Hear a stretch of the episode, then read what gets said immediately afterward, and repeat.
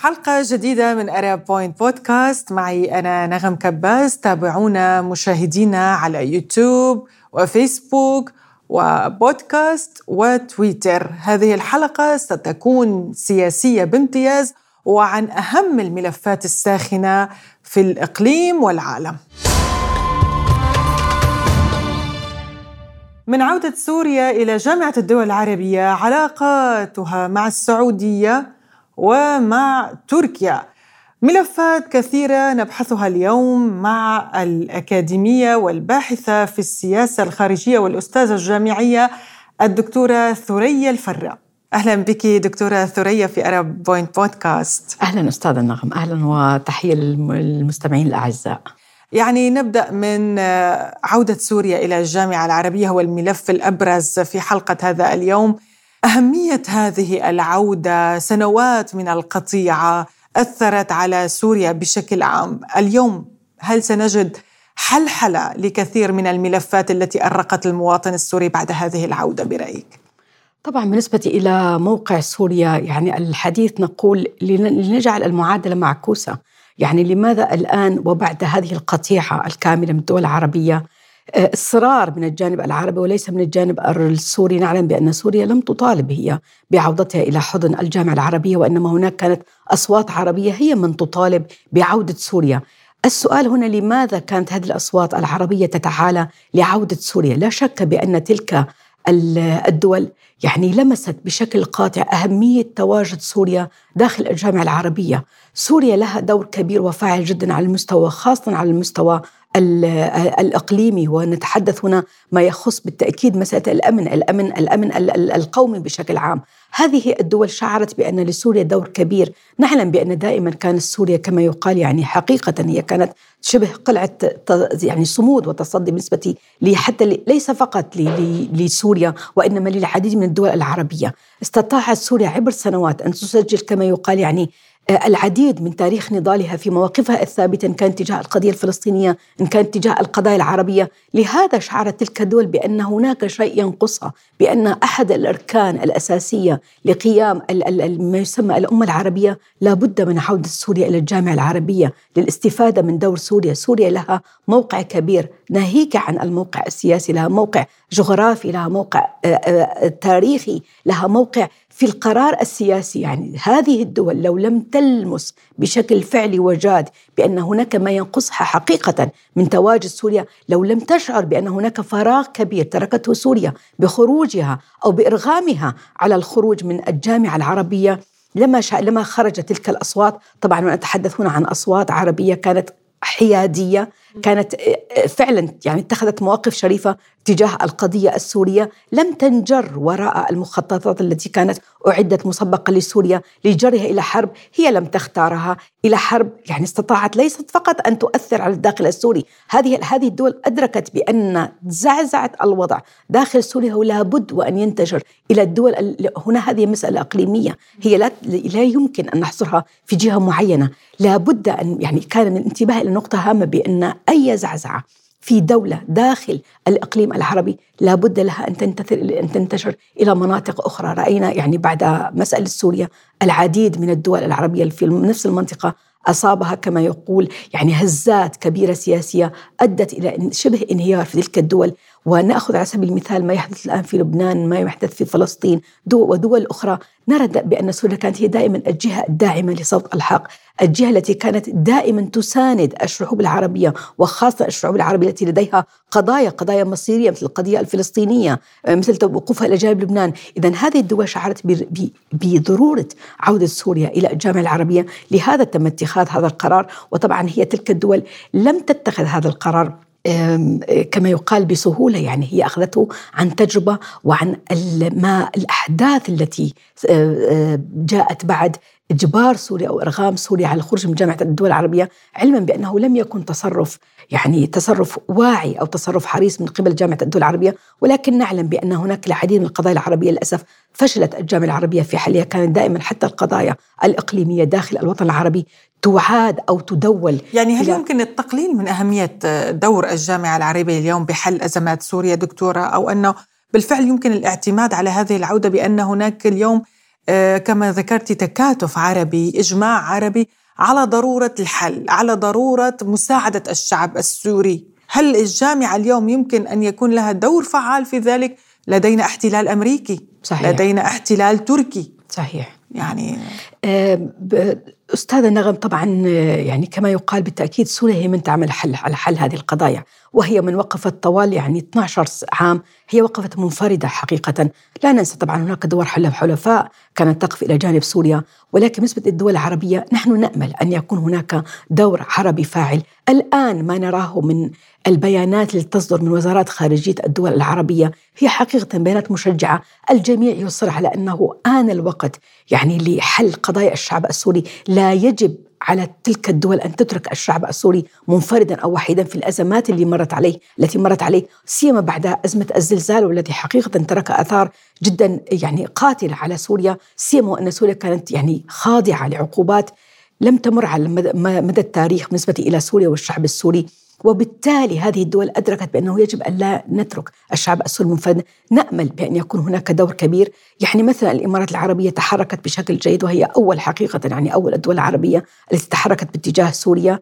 آه، وحاولت هي ودول أخرى ننسى. لا ننسى أيضا هنا الدور الجزائري وتشكر عليه حقيقة الجزائر التي كانت دائما تقف دائما مع صوت الحق إن كان بالنسبة إلى سوريا أو حتى بالنسبة إلى القضية الفلسطينية. ولا ننسى اليوم الخبر السعيد جدا بأن آه، المملكة العربية السعودية وأيضا تشكر على مواقفها الأخيرة ووقوفها إلى جانب الشعب السوري في مسألة الزلزال هي ودول أخرى أيضا لم تتوانى ثانية واحدة في تقديم المساعدات وهذه نقطة مهمة نعم.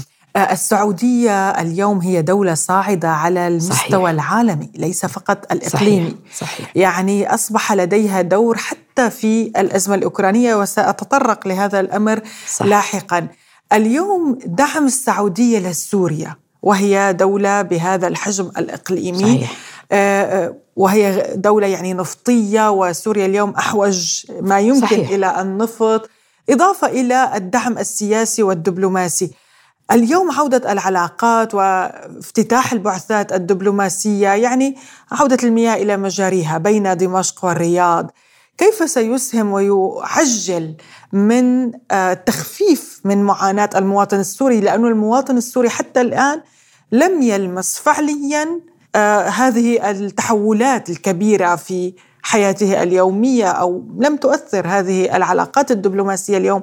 على المواطن السوري حتى الآن بشكل مباشر. صحيح كما تفضلت وذكرتي حقيقة بالنسبة للمملكة العربية السعودية يعني بدأنا نشهد بأن لديها تحولات كبيرة جدا على مستوى السياسة الخارجية. وأقول لك تحديدا بعد تولي الأمير محمد بن سلمان يعني حقيقة ولي العهد يعني أحدث انقلاب كما يقال في السياسة الخارجية السعودية. ورأينا هذا لمسناه في تقاربه مع العديد من الدول على حل العديد من الملفات التي كانت شائكة قبل تسلم ولي العهد محمد بن سلمان.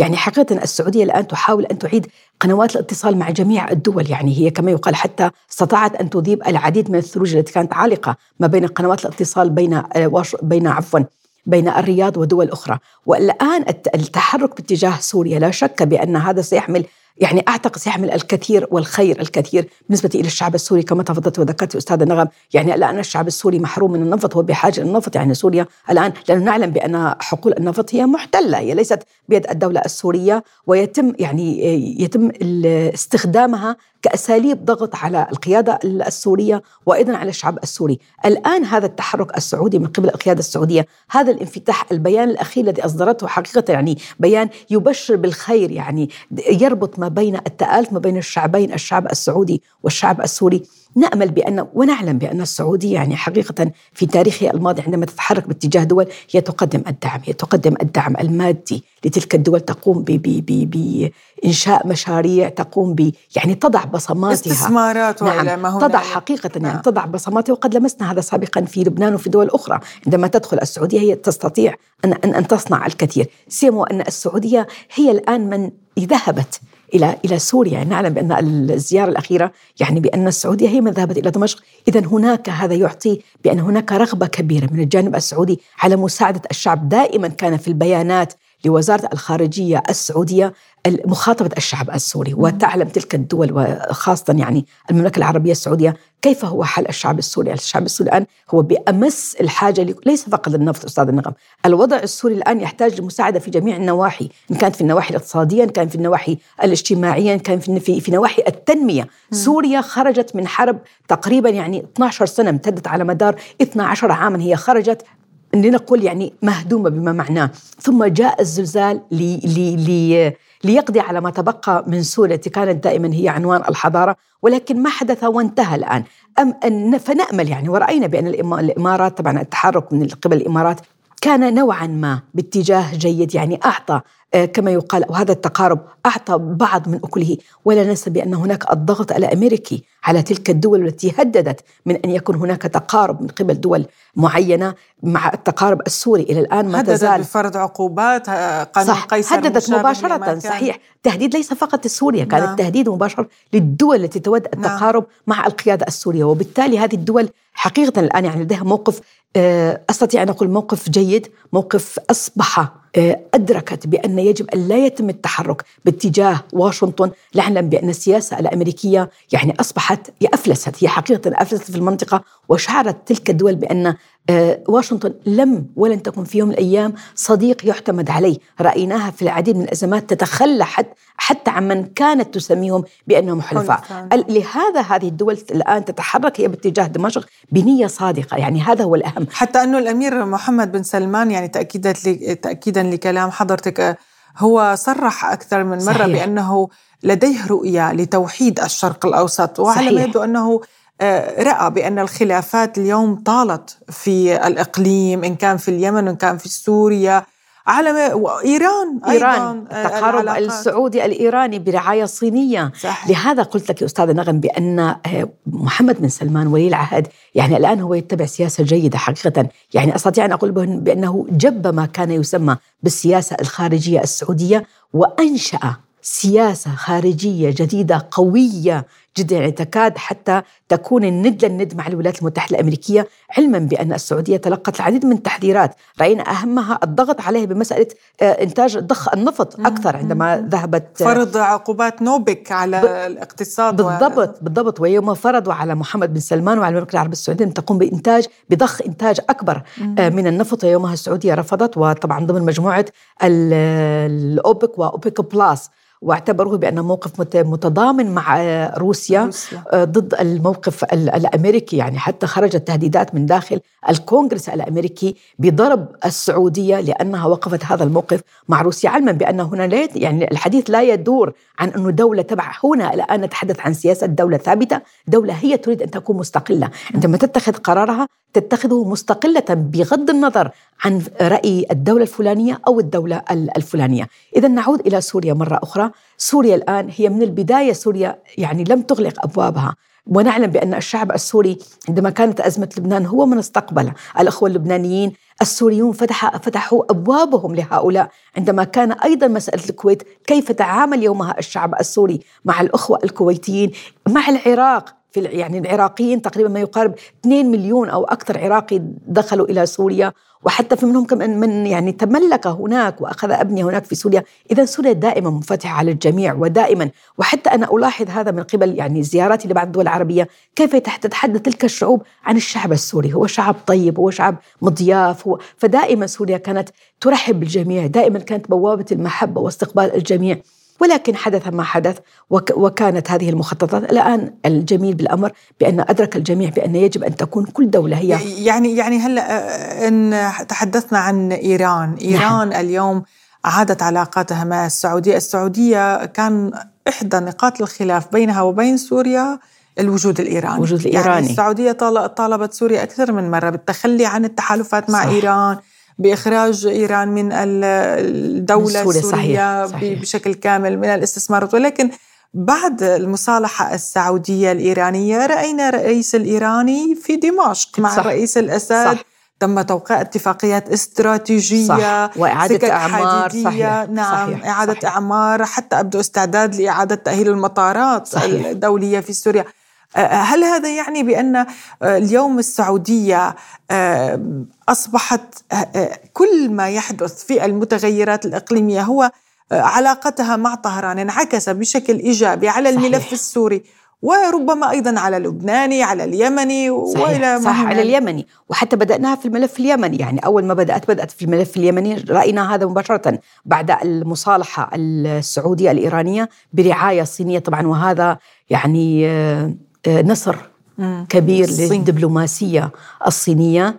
آه، يعني في الوقت الذي تقوم فيه الصين بدعوة للسلام والتآلف بين الدول في الوقت الذي تقوم فيه واشنطن بزعزعة أو فسخ العلاقات ما بين الدول. يعني واشنطن نعلم بأن واشنطن عملت جاهدة على خلق ما يسمى يعني نحن نسميه بالعام البعبع.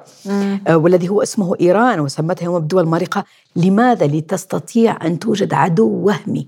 وتن وتأخذ خيرات وخاصة دول الخليج. مم. يعني من خلال ذلك وضعت قواعد عسكرية قامت بنهب ثروات حقيقة الدول الخليجية استثمارات كبيرة أو يعني حصلت عليها داخل الخليج العربي. الآن السياسة السعودية الجديدة أدركت بأن هذا كان هو نوع من آه، سرقة.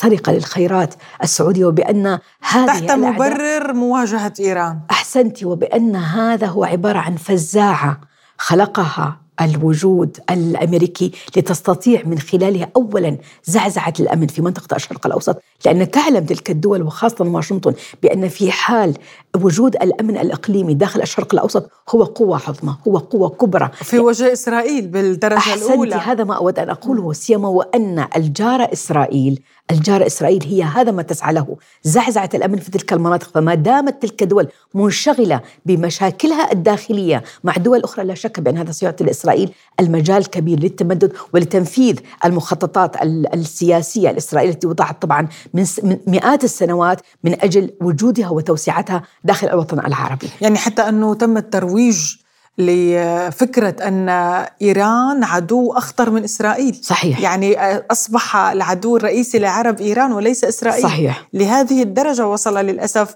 آه، المفهوم العام العربي. اليوم آه، نتحدث عن إيران والسعودية. آه، اتفاق بينهما سيؤثر مما لا شك فيه على تركيا تركيا التي تحتل أراضٍ سورية, سورية. وأيضا تقول بأنها آه، تحمي أمنها القومي نعم إيران تقول صح. والسعودية قال قالتا بأنه آه، نحن نتفهم التخوف الأمني لتركيا ولكن يجب أن تخرج خروج. من الأراضي السورية اليوم الدور الإيراني السعودي بالضغط على تركيا وأيضا الروسي طبعا الروسي بالتأكيد. لا يمكن أن ننسى بأن صح. وزراء الخارجية التركي والسوري اجتمعوا في والإيراني موسكو. والإيراني صحيح نعم، مزبوط. في صح. موسكو لحل هذه المسألة. صح. آه هذا يعني أنه هذا الضغط على تركيا سيؤدي إلى سحبها قواتها. يعني حتى اليوم لا يوجد آه نية تركيا ربما هي تمالط إلى حد صح. ما بالنسبة طبعا بالنسبة إلى تركيا يعني لا بد لها من أن تقوم بسحب قواتها. من داخل العمق السوري. والجميع متفق على ذلك يعني وخاصة الاجتماع الأخير لوزراء دفاع الدول كان من سوريا إيران تركيا روسيا. كان التأكيد على أولا وحدة الأراضي السورية ثانيا خروج جميع القوات آه، الأجنبية من الأراضي السورية. نحن نتحدث فقط هنا عن تركيا نتحدث عن الشمال السوري نتحدث عن قواعد عسكرية أمريكية. هناك في ما يقارب في الشمال السوري ما يقارب ثمان قواعد عسكرية أمريكية هي تتواجد في مناطق تواجد قصد. آه إذا بالإضافة إلى قوات ألمانية بالإضافة إلى قوات فرنسية بريطانية كل هذه القوات يجب عليها أن تخرج. في النهاية بالنسبة إلى تركيا تركيا الآن يعني آجلا أم عاجلا ستسحب قواتها. لماذا؟ أن هناك اتفاق دولي. يعني تركيا نعلم بأن أردوغان أعاد علاقات وهو من سعى لإعادة العلاقات مع آه، الرياض. هو من بدأ بتخريب تلك العلاقات ثم سعى جاهدا لإعادة المجاري المياه عفوا إلى مجاريها مع الرياض. بالتالي هنا إصرار عربي يعني الآن أصبحت لم تعد سوريا منفردة في هذه القضية. هذا هو أهمية عودة سوريا للجامعة العربية. يعني هناك توافق عربي من جميع الجهات وخاصة الموقف السعودي الأخير الذي أصر على مسألة خروج القوات التركية. كما تفضلت وذكرت أستاذ النغم المملكة العربية السعودية تتفهم القلق التركي. وإن كنت أنا لا أرى بأن هناك مبرر. نحن نعلم بأن تركيا يعني آه، بحجة أو بذريعة بأن هناك ما يسمى الأمن الإقليمي التركي هي تجاوزت الحدود السورية ودخلت إلى العمق السوري. وهناك قوات تركية تتواجد على الأرض السورية بت وال يعني الابشع من ذلك بأنه لم يطلب منها يعني القوات الأخرى مثلا نتكلم هنا بدون تنسيق مع دمشق بدون تنسيق مع دمشق احسنت هذا احتلال. هذا يسمى احتلال. إن كان بالنسبة لتركيا إن كان بالنسبة لأمريكا بريطانيا فرنسا ألمانيا هذه تسمى قوات احتلال لأن لم تنسق مع دمشق بعكس طبعا القوات الأخرى المتواجدة بالنسبة تتحدثون عن روسيا إيران هي دخلت بالتنسيق مع دمشق وبطلب من دمشق يعني هنا هنا قضية. أخرى. إذا تركيا الآن مهما ما طلت الجميع يتفق على أن يجب على تركيا أن تنسحب آجلا أم عاجلا؟ آه ربما الآن أردوغان يعني نعلم بأن السياسة الأردوغانية هي متعددة المواقع. حقيقة يعني أنا أحيانا أسميه الرجل الزئبقي آه، أردوغان ليست له مواقف ثابتة. يعني دائما يعني عدو الأمس هو صديق اليوم بالنسبة له وصديق اليوم هو عدو الغد. آه، هو دائما يتحرك في منطلق مصالحه الشخصية على منطق مصالح بالضبط. منطلق مصالح مصالح شخصية تتعلق. يعني لهذا نرى بأن العديد من الدول لا يأمن الجانب التركي لأنه ممكن بأي لحظة يغير السياسة يقلب سياسته بما يتوافق بالتأكيد مع المصالح. الآن نعلم بأن تركيا هي مقبلة على انتخابات. هذا الموقف حاسم. تركيا الآن تساير. أردوغان طبعا أردوغان يريد أن يبقى في الحكم. هناك وخاصة هناك ضغط كبير من الغرب على أردوغان. نعلم بأن المعارضة داخل تركيا هي مدعومة بشكل كبير وخاصة من واشنطن. يعني واشنطن تقوم بدعم كبير للمعارضة داخل تركيا حتى يخسر أردوغان هذه الانتخابات. الآن هنا في هذا الموقف لا شك بأن أردوغان الآن ينظر هو بعين من الدول التي تحاول قدر الإمكان أن تكون إلى جانبه في هذا الموقف الحاسم والمصيري بالتأكيد بالنسبة إلى أردوغان ومن هي الدول التي تحاول أن تشعل النيران وأن تخرج. يعني حتى هناك تصريحات من مجلة فورين بولس بأن يجب أن يخسر أردوغان هذه الانتخابات. وإن ربح الانتخابات ستجهز له ثورة ملونة من جهة الغرب. يعني هذه بالنسبة إلى التحضيرات وهذا حتى من التسريبات التي خرجت من الوثائق التي سربها البنتاغون. بالضبط التي سربت من قبل البنتاغون وسربها الشاب الأمريكي العامل في سلاح الجو الطيران الأمريكي اوجي ومن ضمنها كانت بأن يجب أن يخسر أردوغان الانتخابات وإن ربح ستدبر له ثورة ملونة. كما حدث بالدول الأخرى ورأينا النتائج ما هي في الدول التي نالتها الثورات الملونة والدول التي أيضا مر عليها أنا أسميها الربيع العربي أسميها الخريف العربي. صحيح. الذي فعلا يعني رأينا دمر الأوطان العربية للأسف. صحيح ولم ولم يدمر فقط دولة واحدة وإنما على العكس. يعني حتى الدول الأخرى خسرت الكثير من مواردها ومكاسبها في الوقت الذي كانت فيه. التجارة بين تلك الدول السوريه تنتعش. الاقتصاد التبادل الناتج الإجمالي من التجارة سجل معدلات عالية. تلك الدول بالتأكيد هي ليست فقط سوريا من خسرت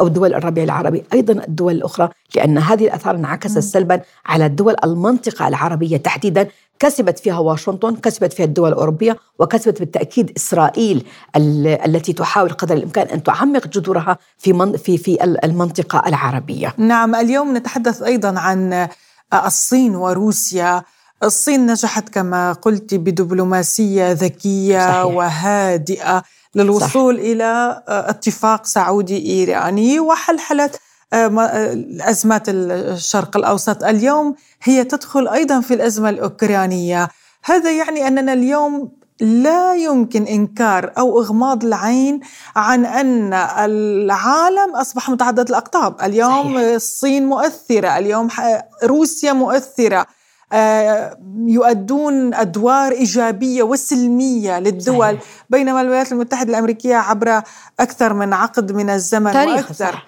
آه، هي دائما تشعل المنطقة العربية على وجه الخصوص صحيح. من غزو العراق وهلم جرى نبدأ من فيتنام. من فيتنام نعم. نبدأ من فيتنام وصولا إلى آه، سوريا نعم وأوكرانيا. يعني نعم. لا وصلنا حتى و... إلى أوكرانيا. اذا اليوم الصين نعم. هي في الواجهة. صحيح. واجهة قمة هرم الدبلوماسية في الملف الأوكراني.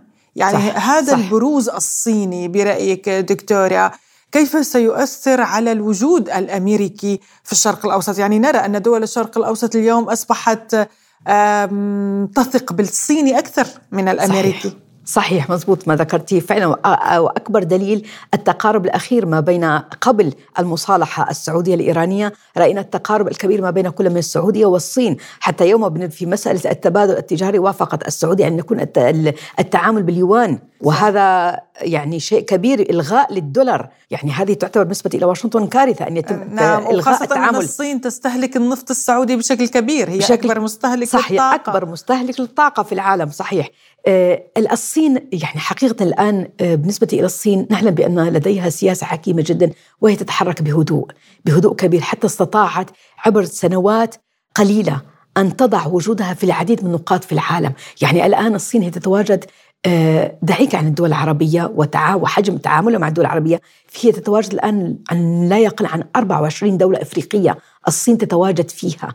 ومتواجدة بقوة طبعا بقوة اقتصادية وطبعا هذا كله عن طريق ما يسمى بطريق الحرير الذي الذي تحاول قدر الإمكان الصين أن تربط هذه هذا المشروع بالعديد من الدول في مسألة التنمية الاقتصادية إن كان بالنسبة إلى الجانب الصيني أو بالنسبة إلى الدول الأخرى. ورأينا بأن العديد منها حقيقة التحق بهذه المبادرة وأتت اكلها بشكل رائع جدا.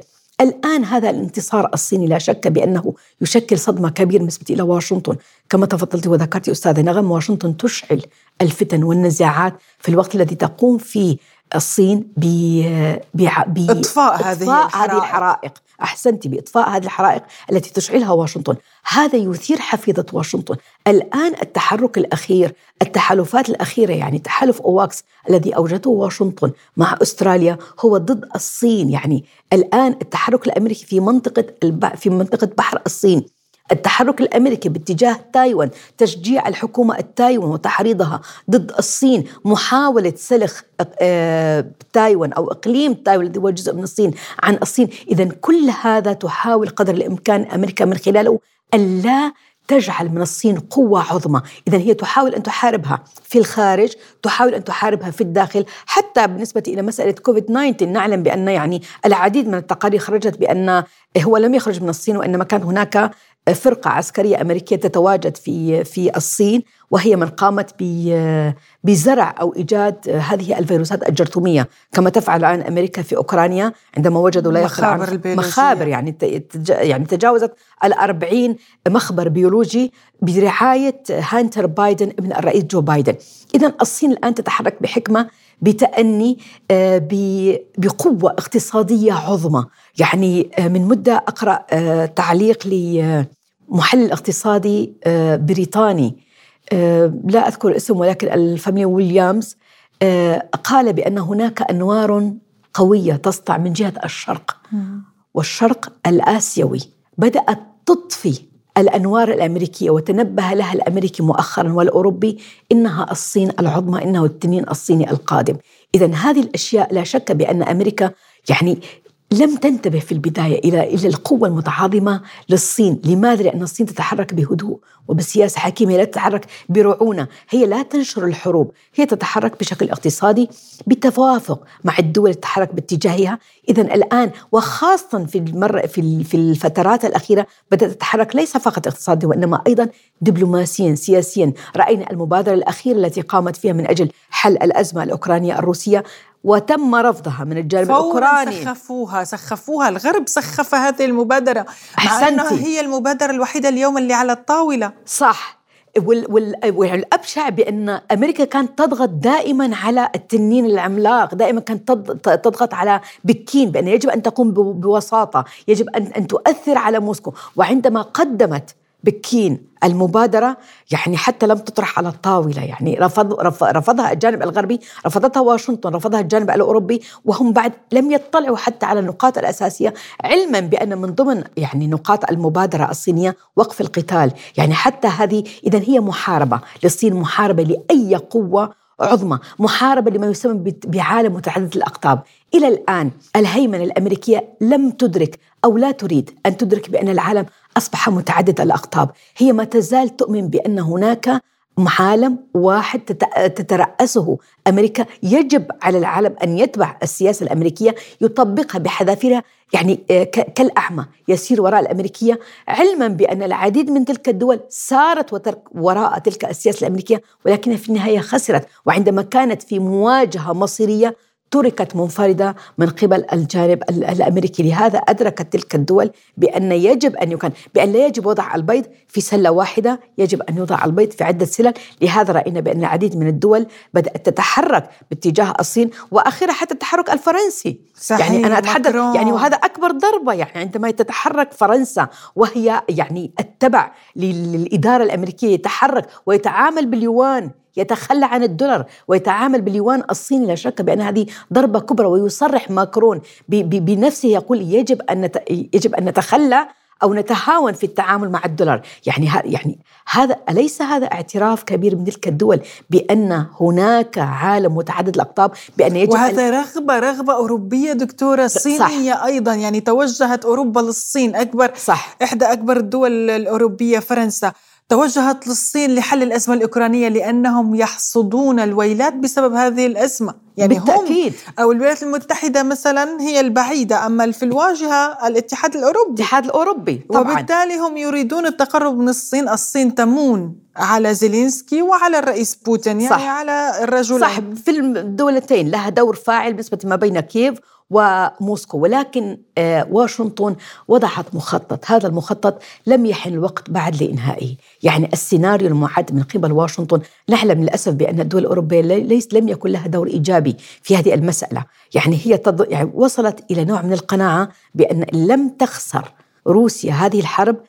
ستقوم روسيا بالاستيلاء على تلك الدول الأوروبية. ولا أدري يعني للأسف بأن في الفترات الأخيرة أصبح العديد من السياسيين الأوروبيين آه، ليس لديهم خبرة حقيقة في في في السياسة، يعني نعلم أيام على سبيل المثال آخذ مثلا ألمانيا، أيام المستشارة الألمانية أنجيلا ميركل والتي طبعا مشكورة هي من فضحت حقيقة المخطط الذي كان معد من قبل واشنطن وبعض الدول الغربية عندما قالت بالنسبة لاتفاقية مينسك. نعم. يعني هي نسفت كل شيء وربما كانت فقط مدة زمنية لضمان. أحسنتي لإعطاء كيف فترة بأن يتم إعدادها عسكريا. وتجنيدها وت... وت... ولتكون جاهزة لمواجهة روسيا يعني. وطبعا هي تشكر على أنها قالت هذا الكلام ولكن حتى وبالفعل يعني في مرحلة أنجيلا ميركل كانت نعم. العلاقات الروسية الألمانية في أوجها. في أوجها وخاصة بالنسبة إلى خط السيل الشمالي التي قامت الآن طبعا والتي متهمة بتفجيره بالتأكيد. أمريكا هي من كانت وراء هذا مصلحتها. التفجير مصلحتها بالتأكيد. وإن كانت هناك الدول الاوروبيه طبعا لها يد آه، في هذه المسألة. اذا الآن المسألة بأن الصين ظهرت قوة عملاقة قوية تستطيع أن تلعب دور فاعل جدا. هناك الآن تخوف أوروبي. يعني الآن العديد من الدول الأوروبية لا تريد أن تحارب الصين. لماذا؟ أنها لمست بأنها عندما وقفت مع أمريكا ضد روسيا هي من خسرت الآن الأزمات في أوروبا أزمات قوية جدا. الخسارة في منطقة اليورو هي كبيرة جدا. كانوا يريدون استنزاف الجيش الروسي استنزاف صحيح. الاقتصاد, الاقتصاد الروسي. الروسي. اليوم من يستنزف؟ الاقتصاد أوروبا. الأوروبي. صح. يعني, يعني حفروا حفرة وهم من وقعوا فيها للأسف. طبعا الكاسب الوحيد من هذه الحرب لا شك بأنه واشنطن. واشنطن قامت ببيع الغاز. آه، واشنطن قامت بتشغيل أكبر الشركات المنتجة للسلاح. آه، واشنطن استطاعت أن تضعف الاقتصاد الأوروبي. آه، واشنطن استطاعت أن تضرب إسفين ما بين كل من الاتحاد الأوروبي وروسيا هي نجحت يعني. كما قلت لك أستاذة نغم هو مخطط بدأت به. له أهداف حققت العديد من الأهداف منها. طبعا أهم شيء هو أن أن تقوم. نعلم بأن منذ مدة وأمريكا تحاول أن تبيع الغاز الأمريكي الحجري. مع أنه مع أنه أربع أضعاف الغاز الروسي أحسنتي أوروبا لم لم تقم ولا يوم واحد باستيراد ولو لتر واحد من الغاز من الغاز الأمريكي. إذا كان لابد من هذه المسألة. إذا كانت معدة مسبقا. الآن من يدفع الثمن؟ أوروبا المواطن الأوروبي وخاصة الحكومات الأوروبية. لهذا الآن نرى بأن الحكومات الأوروبية لا تقف مع الجانب الأمريكي ضد الصين. يعني هي يعني لدعت من نار واشنطن من جهة ربما روسيا. تريد أيضا الموازنة كما فعلت السعودية أو الاتجاه قليلا نعم. شرقا. وكما قلت عدم وضع البيت في سلة صح. واحدة صح. أو صح. مسك العصا من المنتصف. من الوسط. صحيح. نعم ف على ما يبدو أن اليوم آه، أيضا الصين بكل ما أتيت من قوة نعم. آه، آه، موجودة في صحيح. القارة الإفريقية وليس فقط صحيح. على آسيا أو هذا يعني أن ربما ربما ما يحدث اليوم في السودان نعم. والاضطرابات التي تحدث في أفريقيا هي صحيح. عبارة عن خطة أيضا أمريكية لضرب المصالح الروسية والصينية, والصينية. في أفريقيا صح. لأنه كما نعلم روسيا لديها قاعدة عسكرية في السودان. صحيح صحيح. يعني جبهة جديدة دكتورة؟ جبهة, جبهة جديدة, جديدة. أحسنت يعني. هي الآن لم تفتح هي فتحت جبهة في أوكرانيا. الآن هي تفتح جبهة المقصود منها بالتأكيد هو أكثر النفوذ الصيني. آه، التواجد الصيني كبير جدا. النفوذ الاقتصادي في إفريقيا كبير جدا يمتد لأكثر من 24 دولة إفريقية. تتواجد فيها الصين وبقوة بقوة كبيرة جدا. الآن أمريكا ماذا تريد؟ أمريكا الإدارة الأمريكية تنبهت بأن هناك تواجد كبير من الجانبين الصيني. من ناحية الاقتصاد الروسي من ناحية الأمن واستخراج الثروات نعم. بالتعاون طبعا بطلب بالتأكيد من الحكومة طبعا السودانية. عقود موجودة بين الروس من خلال عقود مبرمة ما بين الجانبين. الآن أمريكا تنبهت لهذه النقطة. يعني والدليل على ذلك نعلم بأن آه، الولايات المتحدة الأمريكية فرضت عقوبات على السودان ما يقارب أكثر من 12 سنة. بعد سقوط بعد الانقلاب على البشير. طبعا آه، كل هذا كان مخطط له بالتأكيد يعني كل هذا من خلال جماعات منظمات غير حكومية تسمى منظمات الظل. كانت متواجدة في السودان كانت تدعم من قبل واشنطن لإثارة تلك الفوضى ولإيصالها إلى هذه النقطة. كانت هذه المنظمات مدعومة بشكل كبير جدا تماما كما حدث في مسألة الربيع العربي عندما كانت هناك منظمات غير حكومية تغذى من الجانب الأمريكي ومن الجانب الغربي حتى أحدثت خلل من الداخل هيأت التربة الخصبة لإحداث هذه الفوضى. وبالتالي الآن التحرك ليس ضد السودان الآن التحرك ضد الصين محاربة الصين من ألا تتوسع أكثر وأكثر في منطقة آه، في القرن الأفريقي. أيضا التواجد الروسي اذا هي جبهة جديدة الآن مع روسيا. هي لا تحارب روسيا فقط في آه، في أوكرانيا تحارب روسيا أيضا في القرن الأفريقي. هو أيضا هي لا تحارب الصين في تايوان هي تحارب الصين الآن أيضا في منطقة في في منطقة إفريقيا. نقلوا الاضطرابات من الشرق الأوسط إلى أفريقيا دكتورة برأيك يعني بالتأكيد بالتأكيد وس... بالتأكيد بالتأكيد يعني. والآن عودة السفير عودة السفير الأمريكي محاولة إعادة القنوات الدبلوماسية مرة أخرى. لا شك بأن هذا سيلعب دور كبير الآن على تحريك السياسة وكيف ستكون السياسة الداخلية داخل السودان من خلال الأجندة الأمريكية التي قامت واشنطن بإعدادها. الآن لا ندري طبعا نعلم بأن هناك العديد من الهدن ما بين كل من قوات الدعم السريع وبين الجيش ولكن تلك الهدن كانت دائما تنتهي أو يعني تبوء بالفشل. هي لم تكن ناجحة لأن كنا نعلم بأن كل طرف لديه خطة معينة لديه هدف يجب أن يحصل عليه. طبعا الأمور لا تسير إلى الخير وبالنهاية كما نقال دائما آه، عندما تتصارع الأفيال لا ينظر إلى العشب وبالتأكيد دائما العشب في هذه النقاط هي الشعوب التي آه، في هذه الحال هي كما يقال لا حول ولا قوة لها.